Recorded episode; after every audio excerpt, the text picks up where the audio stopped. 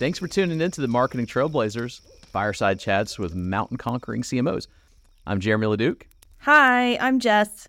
and we're excited to have uh, a, a new person uh, during the intro uh, in the studio with us today.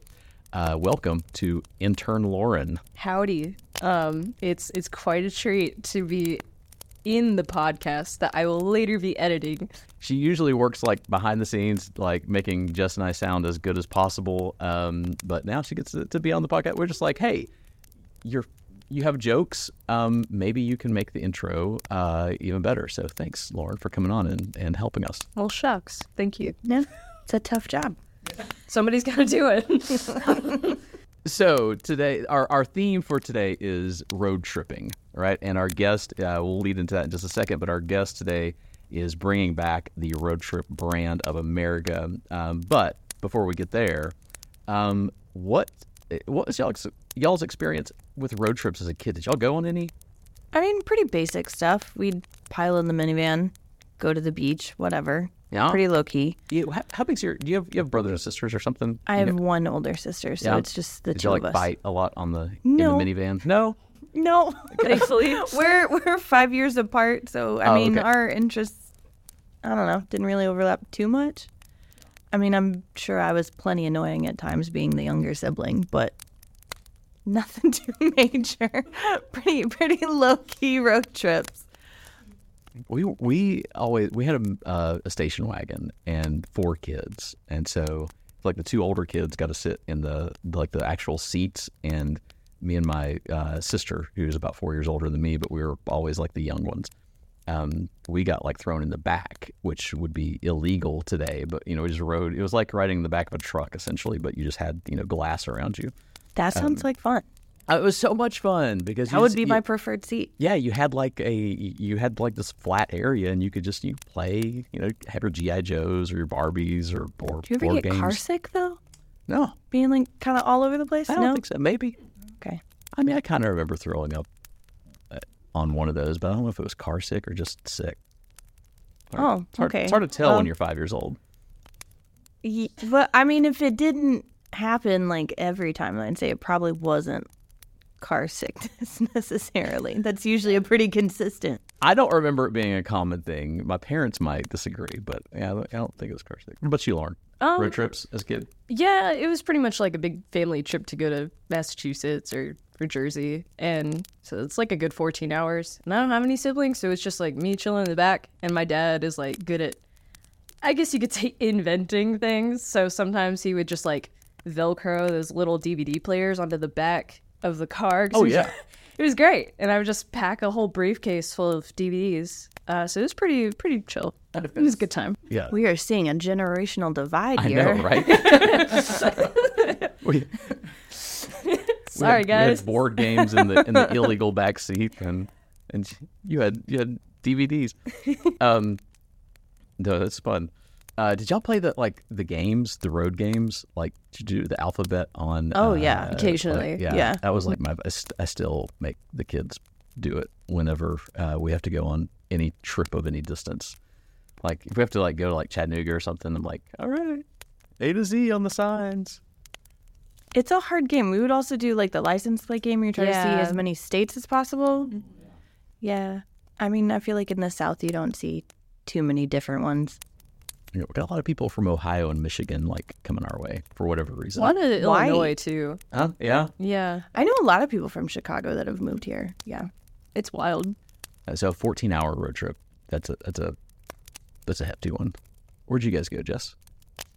We did a lot of beach trips because my parents love the beach. We did do a long one to California one summer when I was like eight. Um, That's yeah. That's like that's a Yeah. road trip. yeah, Yeah. I blocked most of it out. I, I would have been worn out. Oh my Yeah. gosh. uh, we did see the meteor site though. I think's Arizona. Oh wait, yeah. There's a Is that where it is?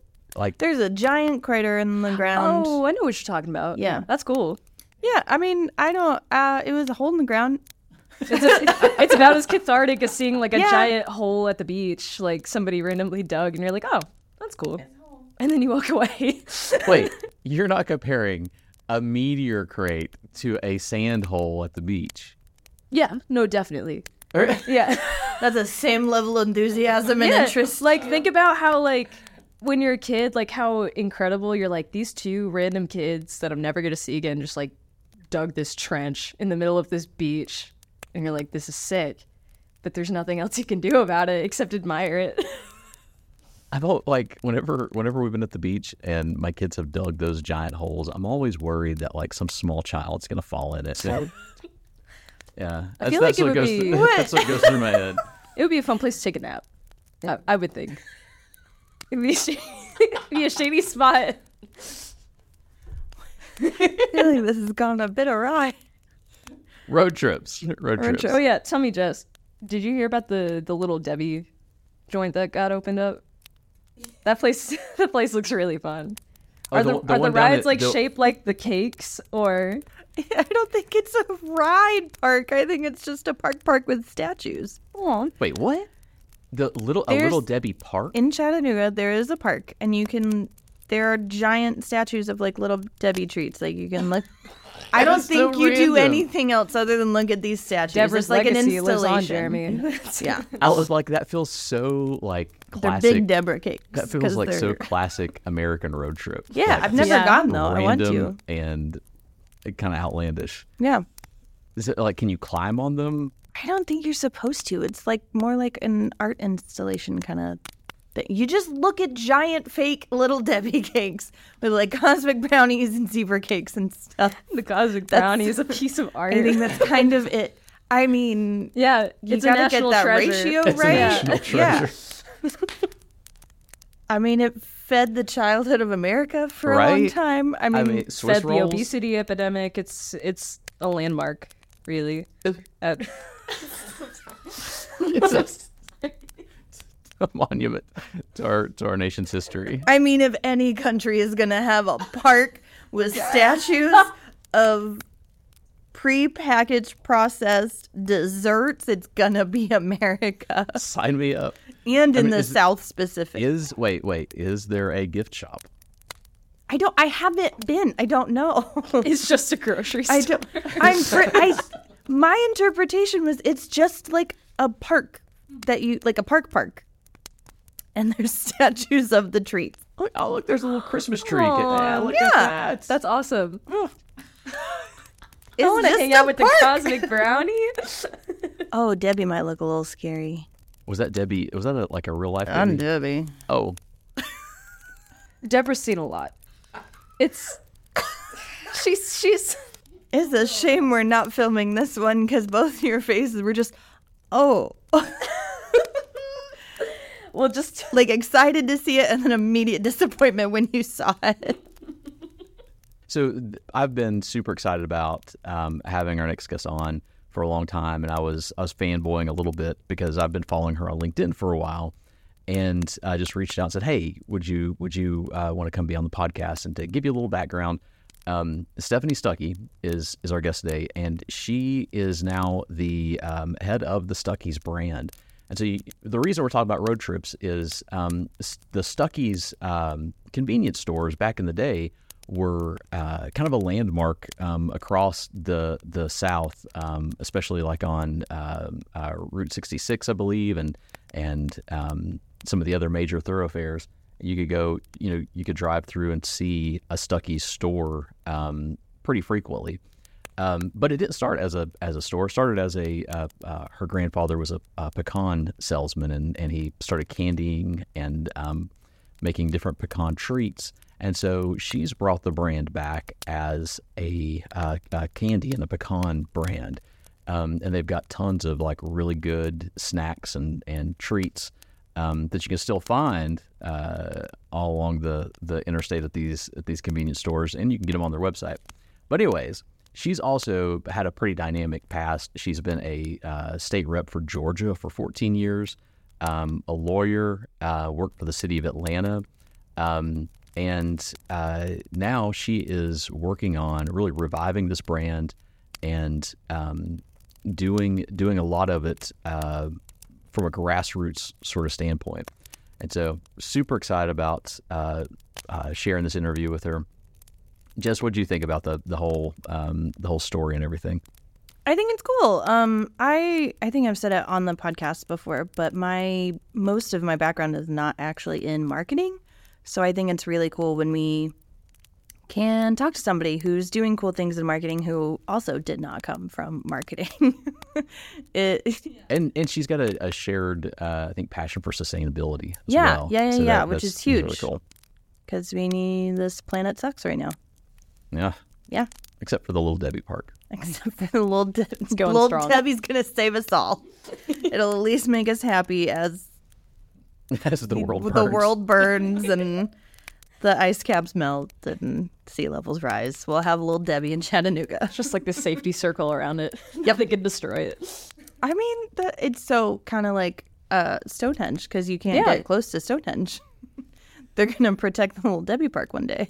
So, without further ado, ladies and gentlemen, let's get this fire blazing with Stephanie Stuckey.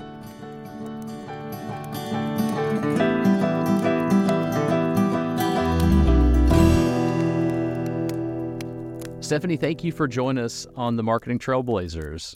It's my pleasure. I'm excited to be here. The one thing I really want to ask you uh, starting off is please tell me that pecans have a lot of nutritional value compared to um, other other nuts and whatnot because I want some good excuse to eat the candies that you guys ha- have. Okay, that was a bit of a loaded question. Pecans are among the healthiest nut. I don't want to bash our nut brothers and sisters, but the data speaks for itself. There's lots of science and reports that have come out even in the past couple of months that are showing that pecans have the highest levels of antioxidants and the good fats and magnesium and all all sorts of healthy vitamins and minerals are also sustainably produced. It's the only snack nut that is naturally grown in our country. It's indigenous to North America. So there's a lot of great things to say about pecans. If you eat our pecans raw, it is extremely healthy. And you can buy our raw pecan snacks online and you can use them in baking. If you add sugar to them, they're a sweet indulgence when you want to treat yourself, and it's part of a well balanced diet. And I always like to stress that mental health is part of overall health and well being. And for me, that occasional treat that's really good quality is part of my mental health well being. So, Well, absolutely well, you had me at indulge. yeah, you had you had me at antioxidants. yes. Um, I just, I just need some excuse to eat uh, pecans with the chocolate. Um, it's like oatmeal cookies, right? Oatmeal is it's, it's fibrous. 100%. It's good for you. they have Yeah, raisins in them, they have oatmeal. Exactly.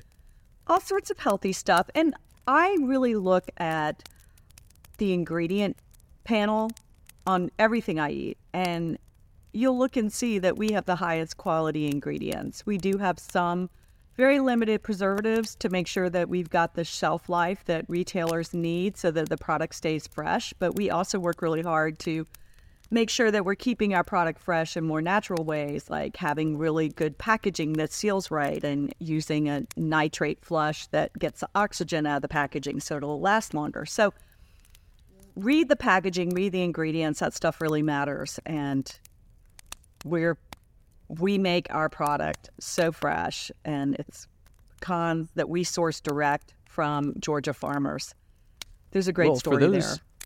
Yeah, for those who don't know the history of Stuckey's, um, you all got your start with pecans. Your your grandfather. Tell us tell us about that history. That's right. We started as a roadside pecan stand in 1937 during the Great Depression. My grandfather was looking for a job, and he did what a lot of entrepreneurs do. If you can't find a job, you create a job, and you create a job that's filling a need. And the need he saw was that people traveling back then, especially, there really wasn't a reliable place to pull over he started just with that stand that sold pecans because it happened to be a bumper crop year for pecans. Pecans have alternating good and bad crops. So it was a bountiful harvest. and he started selling the pecans and he quickly realized that people pulling over needed more than a bag of delicious pecans. They would often say well where can we get gas? And where's a clean restroom? And so the light bulb above his head popped on and he said oh i i can do that. It took him a couple years to get the capital but within a few years he had the first Stuckey's, and then a few years after that, he started getting a chain. And Stuckey's was really the first roadside retail chain. Before there was TA or Love's or Wawa or Buc-ee's, there was Stuckey's. And he built it at its peak to almost 400 stores in the 1970s. He sold the company, and it was out of our family hands for decades. And four years ago, I had the unexpected opportunity to purchase the company. It was for sale, and we are slowly reviving it. That's awesome.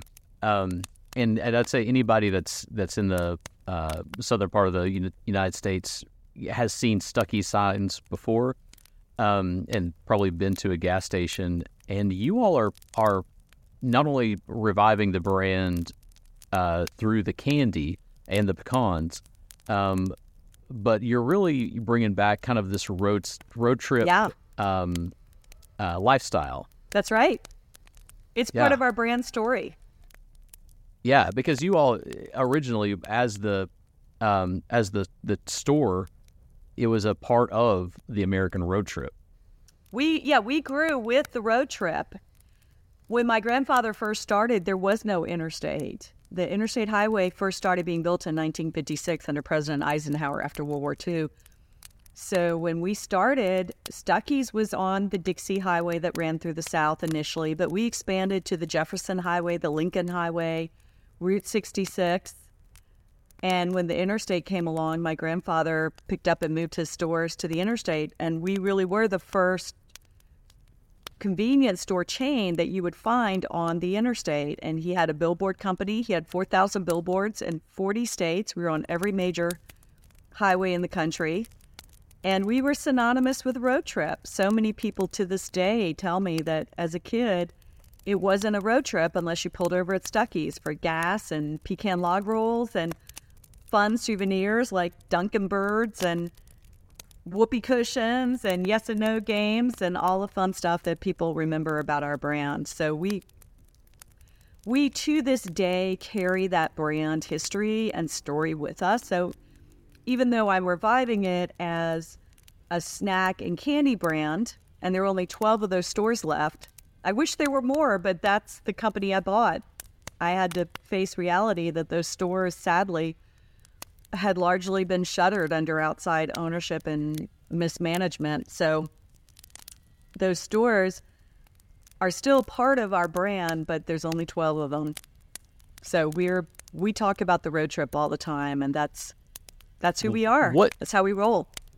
What is your favorite uh, road trip memory as a as a kid? probably when I was 10 years old, we did a family vacation to Florida.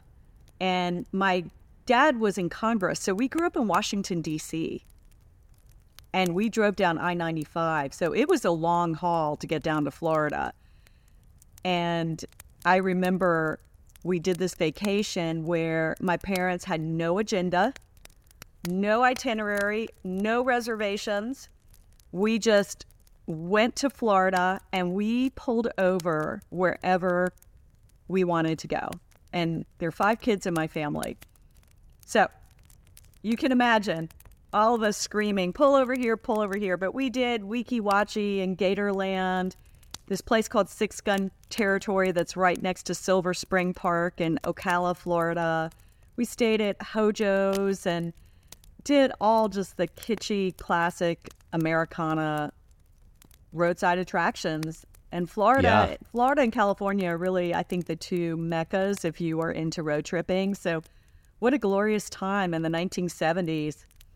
I still remember all the fun places. you- the Citrus Did Tower. you all have a you know, just Did you all have a station wagon? Pardon? Were y'all in a station wagon? Absolutely. And I was in the Yeah. way back. Me and my baby brother, we're we're kids number four and five, so we didn't even bother trying to get shotgun. Right. Give that Well, up. you had you had the best seats in the house because you could sit back there and play board games. Oh, we had had the- our you- own Yeah. country back there. We even made currency. I mean, we were we were seeding from the union of the station wagon, had our own little existence. We built a fort with pillows and had the puppy back there. So it was it was our own little fiefdom in the way back. Yes, The When- blessed, when you're- wonderful, magical place called the way back. when you're four feet or shorter, that is the the best seat in the house. Yeah, and But my, as- as my you dad become a teenager- reach his hand back far enough to swat at us when we misbehaved. So Right. it actually turned out to be the best seat. And then we could roll, you know, we get the window rolled down and we stick our arms out and pump at all the truckers. It was fun. we loved it. So how now that you have uh the Stuckey's name again, how do you combine like your childhood cherished memories like that with your extensive background of other fields from politics and being a lawyer and everything? How do those merge for your new vision for Stuckey's and your plan and strategy and everything? I think life's career journey really helps inform all the different detours you may take. And I started Yeah. as an attorney. I actually was a criminal defense attorney for my first 10 years of practicing. I worked Oh, in the wow. state prison system and then I was a public defender trying cases. And I transitioned from doing that to being a state representative for 14 years and got very active in environmental issues during that time period because I served on the Natural Resources Committee. When I left the legislature, I focused on environmental law and ran an environmental law nonprofit and transitioned to being head of sustainability for the city of Atlanta and working as an adjunct professor of law at University of Georgia. And throughout all those various career trajectories, there are some consistent currents that have remained with me in every career and especially now at Stuckey's. And I think two of the most important are the ability to give a voice to the minority viewpoint or the uh-huh. the people that don't always get recognized. Certainly as a public defender, I was representing people who didn't have a lot of resources and as a state representative, I was always advocating for people who didn't usually have a voice at the General Assembly. That was my passion. And in the environment, it's really hard sometimes. These cases that we would try, it would be the river keeper or the community association that we represented against large corporate polluters. It's very interesting now that I'm in the corporate world. I occasionally come in contact with the people I used to sue, and I'm on their side now as a as a corporate. I was a CEO, now I'm a chair, but it gives you an interesting perspective. But I learned to advocate for the underdog, and the other thing I learned is how to make a pitch and how to present. In politics and also trying cases, I had to stand in front of people all the time and argue for a case that wasn't always an easy one and had to be really creative sometimes in the the presentations I did in order to get people to to go my way and persuade them. So I do that every day with Stuckey's. We're a comeback brand. There are decades when our company really wasn't at the forefront of consumers' uh, choices when they were going shopping or when they were taking a road trip because the brand declined. So I have to get out there and argue for the underdog, which is Stuckey's, and present and pitch to potential donors, to potential new accounts, to customers, try to get them to buy our brand. So all those skills have been invaluable in my new life. Yeah, I love that because, like, on paper, it's so drastically different, but I love when there's hidden overlaps. And that you- honestly, I would never yeah. have done such a career pivot in my 50s had it not been my family's company. I mean, if somebody, I mean, first of all, nobody would have even approached me about buying a company. I had zero experience running or owning a business, but I had the last name, and the folks who were selling were approaching everyone with the last name Stuckey.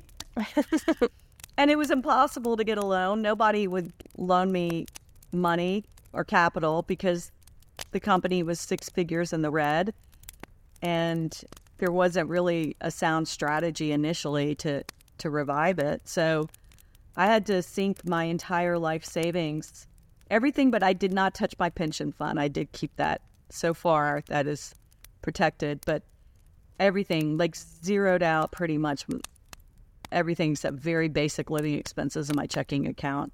So it's it's been a journey. It's been a sacrifice, but one of passion and love. Well, my sister's a public defender, and so I've seen the behind the scenes work of, of Yeah. what you've had to do, and so I'll just say thank you for the the time and the the blood, sweat, and energy I know that you had put into that. Um, but it is exciting to see you carrying that uh, level of empathy and compassion, as well as the sustainability um, uh, perspective into the corporate world. Because because when you think about it, you're touching the lives of how many how many people does Stuckey's employ right now? 75. Yeah, Which doesn't Yeah, seem it's like, a lot, but I'm excited about that. And when I bought the company, it was less than 10 Yeah, three years ago. Well, I mean, when when you think about that and the families that are connected to those seventy five people, That is you you're, you're you're impacting hundreds of lives every day, and in a lot of ways, you're you came into an existing business, but you're still having to hustle and put in the blood, sweat, and tears that entrepreneurs do when they're starting. Because, like you said, you're restarting this brand and, and reviving it. Um, on the marketing side, how tell us talk to us about that. How how have you marketed this this uh, revival? There are certain themes that I touch upon, and there was a lot of strategy behind putting together what is our brand story. It was definitely a team effort. I know I do a lot of the actual outward facing of what people see of the Stuckey's story on social media and on podcasts like this one but there there's a team effort. Most notably, I have two business partners who are co-owners of Stuckey's. One of them is RG Lamar, who's the CEO, and I'm the chair. And the other is a man named Ted Wright, who runs a marketing firm. And the company is called Fizz Marketing. And I read his book, and I loved his book, and reached out to him. And it's all about word of mouth marketing and do it yourself marketing. So everything that I do is a lot of hustle and a lot of hard work. And it's trying to get other people to have honest conversations with their friends and colleagues about our brand. That's how that's how we want to grow the brand. I, that is the most effective form of marketing that has been around for thousands of years, back to Egyptian markets where people would talk about where you can get the best vase or whatever. Go over to that tent and find the best vase at the market. Uh, to today, listening to a friend tell you this latest Apple product is the best ever and you have to try it, that's going to be a hundred times more effective than seeing any sort of ad. So we're constantly trying to spark conversation, and in order to spark conversation, you have to tell stories. That's what really sticks. And we got together and decided what we were going to talk about, and we talk about comebacks, we talk about entrepreneurship, we talk about pecans, great story there. We talk about the road trip, and we talk about small town America and making stuff ourselves. So those themes you'll see throughout, and I may come up with 365 different things to talk about throughout the year. But if you really analyze what I'm posting, it's 100% coming down to just a few core themes. It's just our variations on the, the theme and the message that we want people to know about our brand. Yeah, I feel like finding that balance between nostalgia and being innovative at the same time is probably a little challenging, It is, but I- it's also trendy. Well, I embrace that we're a nostalgic brand because that's who we are. That's authentic. Yeah. And instead of running from it, I, I, I recognize it is very much a part of what our brand is. And nostalgia is comfort. Mm-hmm. nostalgia is a safe haven. Nostalgia is friendliness and warmth. So all of those attributes are so important. The challenge for us is that we're a brand that's been around for almost 90 years, but we had a big gap where, frankly, the marketing and communications and sales weren't where they needed to be. So there's about 30 years there where people weren't thinking about our brand. And so we may be nostalgic to people who are in their 50s or 60s, but less so for people in their 30s, right? So it's it's complicated sometimes. I do talk about nostalgia, but I'm also very mindful that there are a lot of consumers out there who don't have those warm memories of road tripping. And it's not just Stuckey's, it's the road trip. The road trip declined for quite a while. It's making a comeback, yeah. but it declined for a while. So while we're also talking about the brand history, we do talk about what what we're doing today. So newer generations can connect with our brand. And I also try to come up with nostalgia that's not just Gen X, which is my generation, because we're the smallest generation. So I've got to recognize there's a whole bunch of millennials and Gen Zers out there, and I need to appeal to them. So I, I do my best to have posts that also resonate with a younger generation and draws upon cultural themes that they're going to connect with. Do you see that strategy changing as you grow? Let's say, you know, fast forward five years, Stuckey's is in, you know, all the major grocery stores, every, all that sort of stuff. Do you see that marketing strategy changing? I think if we get a bigger budget, you might just see more of what we're doing on a grander scale. But I think our brand essence is going to be our brand essence. I don't really see a lot of the themes that we talk about going away. We're always going to be associated with the road trip. I actually think it'll be more so. I'm excited as we expand, as we expand our production. I would love for us to be in more RV parks and campgrounds. Mm. And be, uh, yeah, one of the things I really want to do as we expand is have more opportunities where I can just meet one on one with consumers that connect with our brand. So I want to go to car meets. I want to go to Route 66 conventions. I want to be where the people who are in our space, right? Who like sweets and snacks, who like healthy pecans and nuts for baking, who like to road trip.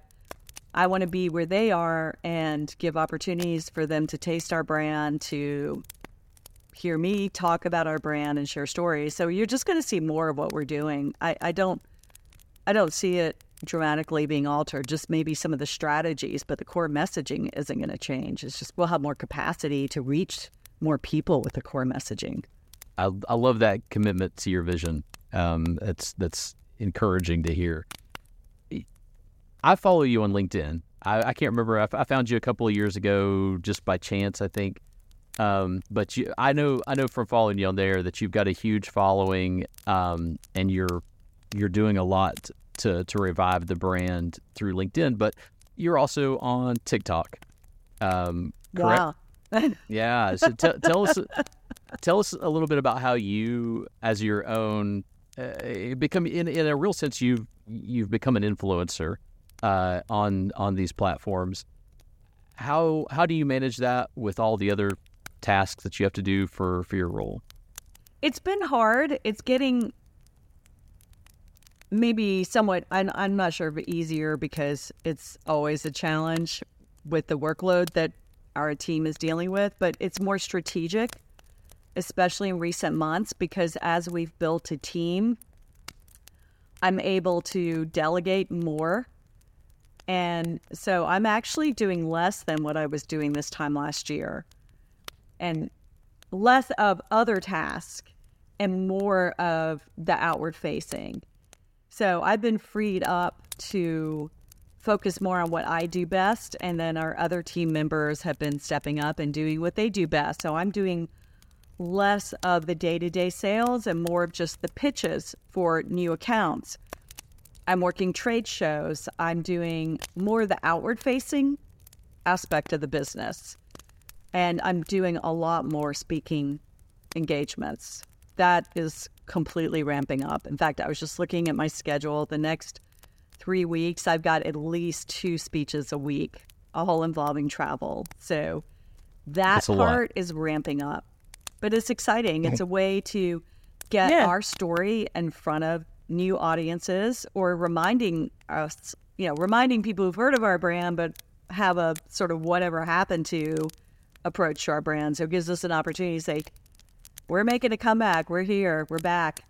And every event I do, part of my speaking fee is that they have to have Stuckey's product at the event.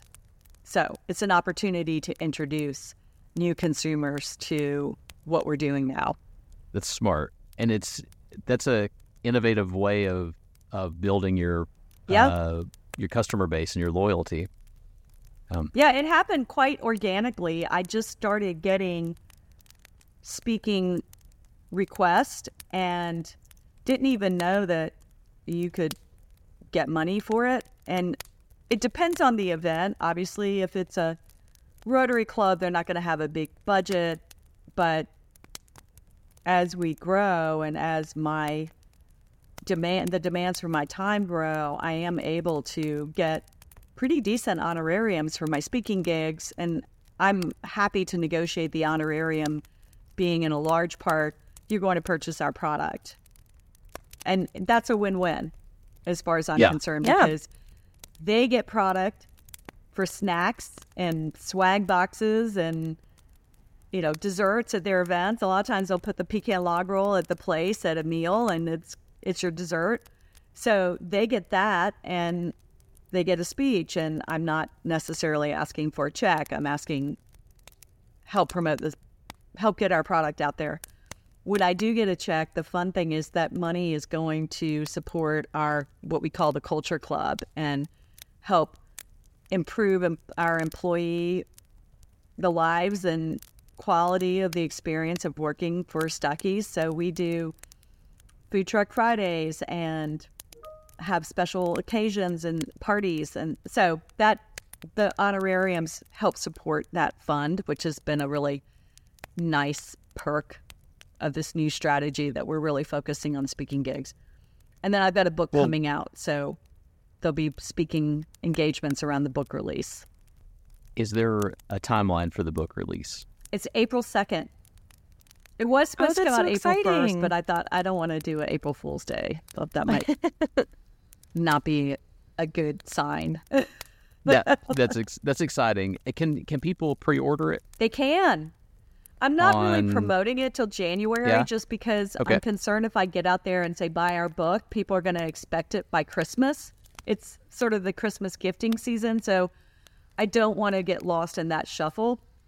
But it is available now if you want to go on Amazon, Barnes and Noble, Walmart, Bookshop.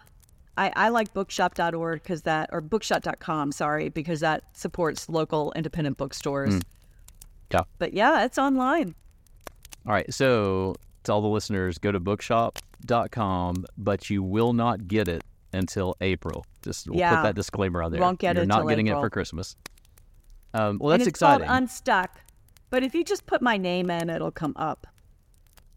Fantastic. How excited are you to see the Stuckey name on something else, something new, with it being a book? Are you, you mean the book or the products that we're making? The book. The book.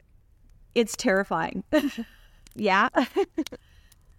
Have either of y'all written a book? no. No, No. No. Yeah, well, some of the listeners probably, I'm sure there are listeners who have, and it's a unique experience. And I'm still not completely done with the process. It's at the publishers, the edits are over. I cannot change anything at this point. So they're formatting and typesetting. And so it's now in the publisher's hands. But it's pretty terrifying because a book is, this is a very personal book. This is, hmm. this is my story and it's also my grandfather's story and i alternate chapters telling his story and then my story and how I learned from him and reviving his brand. And it's extremely personal and there's some vulnerable moments. So it's a little nerve wracking to to think how it might be perceived, how people might respond to Sure. it. Will they read it and just kind of roll their eyes and not be interested, or will they will they relate to it? Uh, I don't know. It's it's putting yourself it's putting yourself out there in a very real way. It reminds me of running for office. I remember Mm. the first time I put a mailer together and it went out to 10,000 homes and said vote for Stephanie Stuckey and had my picture on it and the day it hit people's mailboxes I remember just laying in bed and not wanting to get out of bed I was so scared you're putting Yeah. yourself out there Yeah. Um, well, thank you for doing that. Uh, I'm looking forward to reading it, and it sounds like it's going to be somewhat autobiographical. Oh, yeah. and It and will is. will there be will there be some like is it businessy at all, or is it more stories? Okay, stories, business. I definitely have business lessons in there, but I did not want to write a business book per se. I think in part, this is not just me being insecure, it's me being honest. I don't have a career as a business person. I don't have an MBA. I don't consider myself this great business guru. I think my superpower in building Stuckey's to the point that we've gotten, and we've gone from two to 14 million in sales over the past few years. So we're seeing some success.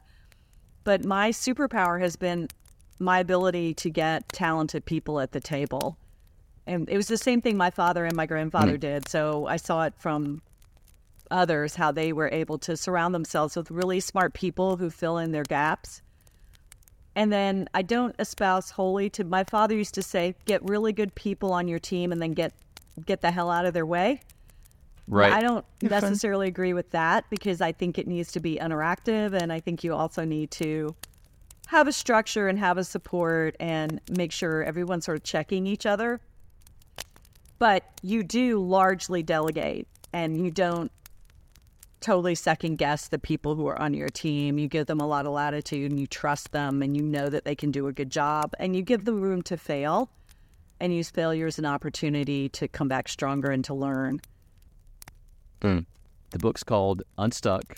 Yeah, there's a subtitle, and I'm racking my brain to remember it because my publisher's like, you have to have a subtitle. And I think it's, oh, I know, Rebirth of an American Icon. Nice. Okay, yeah, And that's it's a got a. Woody station wagon on the cover. Fantastic. It's avocado green. I love it. And it's driving up a highway. That's great. It's fun. Um, yeah, I have a whole chapter on the road trip. Just the road trip writ large. I mean, I share some of my personal memories, but it's it's all about shared experiences. So I don't want this just to be this here's my life story, you know, and it does not go in chronological order like I was born and blah blah blah. No, it's it's all storytelling. So hopefully that is something that will be engaging to people. Awesome. Well, what what advice do you have for folks that might be in a similar position as you, um, that are either trying to get something off the ground or trying to revive something that they've uh, inherited in some form or fashion? Um, from the marketing side, what what can you tell them? What can you encourage them uh, to do? I would say first and foremost, and I'm thinking of this from an entrepreneurial standpoint because that's very much what Stuckey's is. We're an entrepreneurial company. I like to think of ourselves as an 87 year old startup. And I like being that. an entrepreneur at times can be very isolating and lonely. And I think the most important thing is to know that you're not alone. There's a lot of us out there who are figuring things out, and there are no stupid mistakes as long as you learn from them. And just putting yourself out there and being vulnerable is a key part of growing your brand and learning from others and learning from the community. So I'm constantly looking on TikTok and looking on LinkedIn and absorbing content from others who I admire and respect and I wouldn't say steal, but definitely be inspired by them, right? And I look to people like Seth Godin and Gary Vee. I love their content and they have lots of advice. So there's all this free advice. I think about my grandfather who started Stuckey's with no outside resources and he figured out how to market. He was a natural marketeer. Market marketeer? marketer. Marketer, yeah. I need more yeah. coffee. He was a natural marketer. And it doesn't come as naturally to everyone. And look at all the resources out there. Get on YouTube and watch a couple of videos on mm. how to make a TikTok and then just do it and experiment and see what gains traction. The other thing I would say is don't get fixated, fixated. I don't know why I'm not speaking very well today. Don't get mm-hmm. fixated on the number of followers or likes. Look more to strategic engagement. Who is your audience? Who do you want to connect with your brand? Do you want, like for us, we want people who love to road trip. We want people who love pecans and people who like to bake, people who like to snack, right? Which is just about everyone. But you sort of think about who, or LinkedIn, I'm looking for retailers that can sell our product. So I have a very specific target on LinkedIn for a lot of my posts. I'm trying to appeal to people who have stores that sell nut snacks. Hmm. That's who I want to appeal to. Mm-hmm. So if I do a post and it only gets 10 engagements, but it's the 10 right people who want to have a conversation with me, not just post a thumbs up, but post a comment or ask a question and then I respond and have a dialogue. That's what I'm going for because those are the people who are going to start to have a relationship with us and then want to sell our product. That's how the scrappy, smaller brands can hopefully make their stake their claim on the shelves and the grocery aisles of America by getting the attention of the buyers for TA, for Love's, for QuikTrip, for your grocery stores, for your Harris Teeter and your Publix and your Kroger. I want those buyers to pay attention to our brand and give us a shot. One of the themes I'm hearing in in a lot of your comments are you've you've been looking for the opportunities uh, as much as possible, whether it's a speaking engagement or strategic engagement on social media. You're you're that that radar is always on of how do I grow the business through this. That's right. Is that is that a good yeah? Yeah, although I'm very mindful, I, I try not to be too salesy. It's it's a Sure. tough balance, and sometimes I worry that I'm I'm being too salesy. But sometimes you just have to sell. It's, just it's part to- it's business. Yeah. it's part of business. and those posts don't always get the most engagement. For example, I'm trying to get more corporate gifts. It's really hard. I'm out there saying, We've got great corporate gifts, and I'll get like one comment. and then I post about road tripping on Route 66, and I'll get 2,000 engagements. You know, it'll be something exponentially larger. And so I get it. Uh, it's it's Yeah. a daily slog, Yeah. and you cannot get overwhelmed by a specific point in time where things don't seem to be 100% where you want them to be. You look at the trend. So I'm very mindful. What's the trend? Are we trending in the right direction? Then, okay, we're good. Keep going. Well, those of our audience that do want to buy uh, some Stuckey's snacks or candy, but might not know where to get them, they can go on your website, Mhm. uh, Stuckey's.com. Yes. And uh, fi- the, you have the location finder on there, so it'll it'll tell you where to get what. Correct. Yes, and I'll tell you the easiest because that location finder is very hard to manage, and we're working on updating it because we're constantly getting our product in new stores. So we land a new chain, and then to add all of their locations. For example, we're in Travel Centers of America, and they've got hundreds of locations all over the country. So to upload that data onto our website when we have very limited resources is sometimes hard. And the other thing is Yeah. we have hundreds of small specialty retail accounts. And those are constantly adding. And Yeah. so to keep up with that is really difficult. I would say the best thing is to follow me on social media because I talk about our new accounts. I also have pinned to my LinkedIn profile. The first pin is a post that has the logos for all the chain stores that carry our product.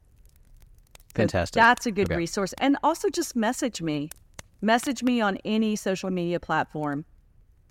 I will respond. I will personally see it. Or you can fill out the contact form on the website and say, I want this message to go to Stephanie and our Wendy who reviews those will make sure I I see that. So you I'm pretty approachable and say, "Hey, I live in Bozeman, Montana. Where can I get your product?"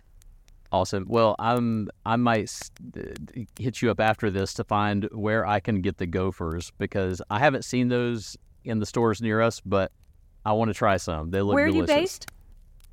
Uh, right outside of Knoxville.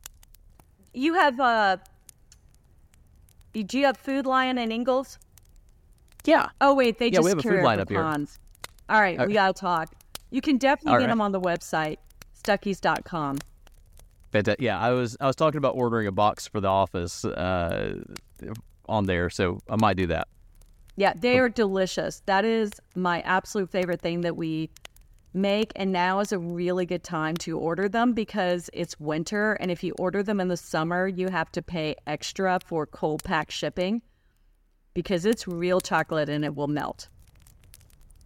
Makes sense. Yeah. So this is cold weather, best time to order our chocolate. It's going to come in great shape. In the in the summer, don't order it on a Friday. Well, we try we don't ship out chocolate on. Fridays cuz then it might sit at a distribution house somewhere in the UPS headquarters, whatever, in the back of a truck.